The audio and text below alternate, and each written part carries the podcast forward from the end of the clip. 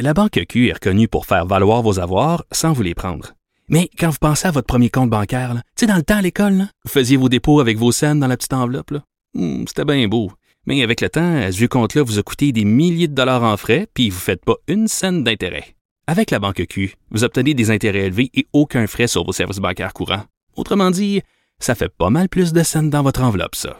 Banque Q. Faites valoir vos avoirs. Visitez banqueq.ca pour en savoir plus.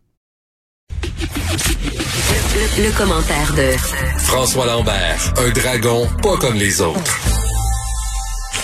Salut François. Salut Geneviève. Tu fais un petit retour aujourd'hui sur le conflit au port de Montréal. Ça brasse, là. Ça brasse, puis tu sais, juste pour te remettre en contexte, c'est le, le, le port de Montréal, c'est assez spécial parce que les employés qui sont là euh, ne sont pas embauchés par euh, les, les, les, les, employeurs. Il y a comme un groupe d'employeurs et c'est le syndicat qui embauche les employés.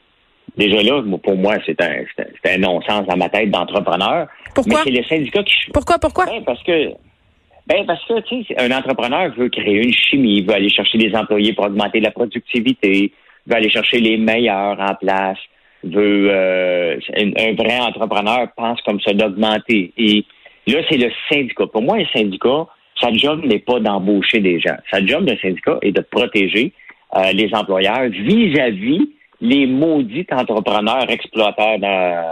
dans Et là, j'entends-tu un petit discours antisyndicaliste, là? C'est ça que j'entends, là? Non, je suis, je suis, euh, je, je m'assume totalement sur euh, ma position vis-à-vis des syndicats, là. Euh, pour moi, le syndicalisme est dépassé, la façon qu'ils le font. Et le port de Montréal, c'est exactement un, une aberration euh, en place, qui est en place depuis 1967, si je me souviens bien. Et ces gens-là travaillent que 4 heures par jour, sont payés 140 000 par année, ça a besoin d'un secondaire 5. 4 heures. Euh, 4 heures par jour. Et s'ils travaillent la nuit, c'est en double. Et maintenant, ce qui... Euh, Excuse-moi, euh, François. Bien. Non, mais c'est parce que je pense que tu vas animer l'émission. Moi, je vais aller euh, porter mon CV au port de Montréal. Ah, ben, t'as pas, il y a une liste d'attente de 10 ans, hein? Oups. C'est le syndicat qui choisit. Oui, mais peut-être que je, parce que je suis une femme, je pourrais bénéficier de discrimination positive. Ben, attends, tu sais, ce qui, tu sais, quand on parle de syndicat de gros bras, là, oui. ça, on, on, on, ben, ça vient du syndicat du port de Montréal, cette expression-là, parce que lorsqu'on, lorsqu'on on a débuté dans le port de Montréal, ça prenait des hommes forts parce qu'il n'y avait pas de grue comme aujourd'hui. Là. Ça mm-hmm. prenait littéralement des gros bras. Et euh, bon, ils ont une attitude de gros bras aussi, puis on l'a vu la semaine passée, ils ont tabassé euh, des gens, ils ont, euh, ils ont menacé des gens, une technique des années 50. Et là, aujourd'hui, où je veux t'emmener, ça, c'est le contexte. Aujourd'hui, ce que j'ai le goût de te jaser, c'est qu'ils ont décidé qu'il était pour laisser passer certains conteneurs qui ont des euh, choses essentielles là-dedans. Qu'est-ce qui est essentiel à leurs yeux? Moi, si je suis une entreprise et que j'ai besoin, admettons, du sucre pour faire euh, ma production, admettons là, que j'ai besoin de ça. Lui, pour eux autres, c'est pas essentiel. Mais moi, si j'ai pas le sucre que j'attends dans un container, mon entreprise est fermée. Est-ce que, est que, tu vas utiliser l'expression ils tiennent la population en otage? Ah ben oui, mais c'est normal. C'est ben c'est ça, Geneviève, le but d'une grève. Ben oui. Le, le but d'une grève, c'est de prendre une population, un groupe en, en, en otage, en guillemets, bien entendu, il faut faire attention. Mais c'est carrément ça, et c'est ce qu'ils font. Cependant, dans le cas de la pandémie, dans le cas où ce qu'on se trouve en ce moment, où ce que les, beaucoup de gens vont perdre leur emploi, où ce que les entreprises sont fragilisées, les fragiliser davantage, parce qu'ils n'auront pas leur bien qui n'est pas essentiel à leurs yeux, à eux, mais qui est essentiel dans le cadre de leurs opérations. J'ai un peu de misère avec ça. Puis, puis faut pas oublier que les ports, là, Geneviève, ils se con concurrencent à travers l'Amérique du Nord. Il y a un nouveau port à Saint-Jean, Nouveau-Brunswick, qui vient d'ouvrir. Il veut les bateaux de Montréal, là. Ouais. Il n'y a rien qui empêche les bateaux aussi de débarquer à Québec. Leurs euh, leur marchandises, puis ne plus venir à Montréal. Oui, puis après, après la grève, on peut supposer qu'ils vont continuer à aller dans ces autres ports-là. Là. Ben, si, ils vont y aller où est-ce que c'est plus rentable, où est-ce que ça coûte moins cher, ouais. où c'est moins compliqué. Donc, euh, et, là, les gens qui nous écoutent, puis qui travaillent avec, qui ont une famille dans le port, ils vont dire, oui, mais on travaille 19 jours sur 20. Bon, il faut peut-être qu'il soit disponibilité, c'est ça qu'ils réclament, entre autres. mais ça peut, tu peux pas tout avoir, là. Tu peux pas avoir un salaire de 140 000 et plus par année, ne travailler que 4 heures par jour et euh, ne pas donner autre chose en retour à l'employeur non plus. Donc, qu'est-ce qu'on fait maintenant avec ça? pour moi, euh, dans le cas actuel, euh, le gouvernement, il va falloir qu'il s'en mêle parce que le gouvernement ne peut certainement pas leur donner une augmentation de salaire. C'est hors de question. Pas le gouvernement, mais la, partie euh, euh, du patronat ne peuvent pas leur donner plus d'argent. Donc, les vacances, ben, il va falloir qu'ils disent, puis c'est ce qu'ils disent. Écoute, on va faut que tu coupes quelque part, Tu tu peux pas tout avoir et tu peux pas l'argent et l'argent du beurre. Donc, on est pris dans une impasse qu'il va falloir que le gouvernement s'en mêle parce que lorsqu'on va voir des entreprises fermées parce qu'ils n'auront pas leur container qui était supposé euh, être essentiel à eux, mais pas essentiel aux yeux des débardeurs, euh, là, ça commence à être problématique l'affaire.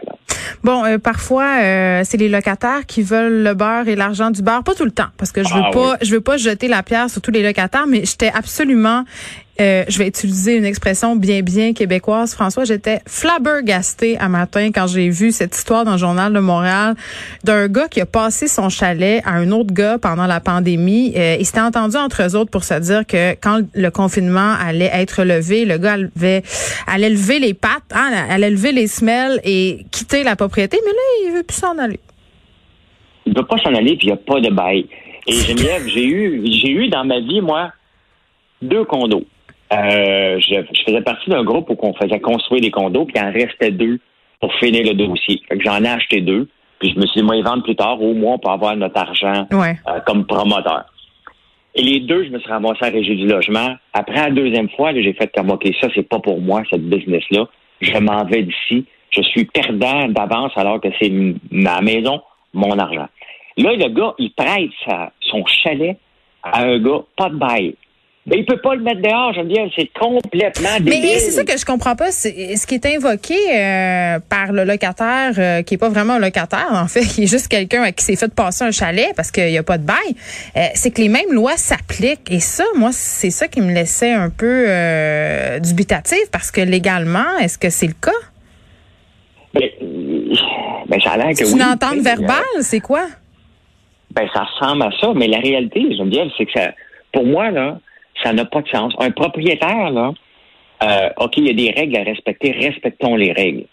Mais mhm. c'est sa maison, c'est à lui. Et, euh, tu sais, à un moment donné, là, c'est parce qu'on fait des règles à un moment donné, puis la même chose pourquoi les syndicats sont venus le jour, parce qu'il y avait des exploiteurs qui profitaient des gens. Mais il y en a encore là, des mauvais propriétaires qui réparent pas, qui font n'importe quoi, qui qui vendent à des prix absolument exorbitants. Mais c'est ça, la régie du logement est, là pour ça. Mais est-ce qu'il va falloir envoyer les débardeurs du port de Montréal pour déloger cet homme-là? Ça coupe, j'entends mal. Allô? tu passes dans un tunnel? non, mais quand même, c'est assez aberrant. Puis on a eu toute cette histoire aussi l'année passée euh, d'une d'une dame qui avait visiblement des problèmes de santé mentale. Donc c'est un autre dossier. Puis là, on le sait pas dans ce cas-ci euh, si c'est le cas, mais qui voulait pas, euh, qui avait saccagé littéralement une résidence, avait enlevé le toit. Tu sais, parfois, moi, je, suis amatrice de trash TV. Là, j'aime beaucoup regarder des téléréalités. Puis il y, y en a une en particulier, c'est sur les, les histoires cauchemardesques que peuvent vivre certains propriétaires. C'est vrai que parfois ça vire que c'est excessivement difficile et long d'avoir des recours à la régie du logement et que quand tu te rends là-bas, même si la régie te donne raison, ben souvent il est trop tard, tu as perdu énormément d'argent. Puis j'allais dire, même si la régie condamne un locataire à payer, si le locataire n'a pas d'argent, ben il n'y a rien à faire, tu seras jamais payé. C'est ben, ça. C'est la régie, on est dû pour avoir une réforme de, la régie du logement parce que les, propriétaires ont des droits aussi. C'est complètement fou de penser. le propriétaire, n'est pas un gouvernement, n'est pas un organisme à but non lucratif. Faut qu'il respecte des règles sur l'augmentation des loyers, ça va de soi. Faut qu'il respecte certaines règles. à un moment donné, il a le droit, lui aussi, de dire c'est assez, tu vas sortir de chez moi sans être obligé euh, de se présenter à la régie du logement, qui de toute façon ne leur donne jamais raison propriétaire. Mais ça, je suis pas d'accord. Ça, je suis pas d'accord. Euh, souvent, il y a des. Oui, mais donner raison, donner raison quatre mois plus tard avec un locataire qui, de toute façon, n'est pas capable de payer, qui n'a pas pu mettre dehors pendant ce temps-là. Je pense que pour être honnête intellectuellement, François, il faudrait dire que les délais, c'est ça le problème. C'est pas nécessairement que la régie du logement étant partiale que ça envers les locataires. Hein? Je pense qu'on a un problème de délai. on a un problème de délai, mais elle a quand même un préjugé favorable vis-à-vis euh, les locataires. Et la, la, la plupart des associations euh, de, de, de, de, gens là, qui cherchent des locataires, je sais pas le nom exact, mais il y a des... Euh, euh, ils passent tout le temps le propriétaire comme un abuseur, quelqu'un qui est là pour faire de l'argent et qui veut pas mettre de l'argent parce que... Tu me parles ouais, du frappru? oui, oui. C'est correct. Ils sont là pour protéger les gens, mais c'est pas tout le monde. Il faut arrêter de mettre les propriétaires tous dans le même bateau. Mais j'aurais envie de te dire, il faut arrêter de mettre les locataires aussi tous dans le même bateau. Tu sais, à un moment donné, il faut euh, s'entendre. Moi, je, tu sais, c'est une relation compliquée, la relation propriétaire-locataire. Les deux ont des droits, mais clairement, dans ce cas-là, euh, tu sais, on parle de locataire bougon. Là, je pense qu'on peut dire que cet homme-là, en ce moment,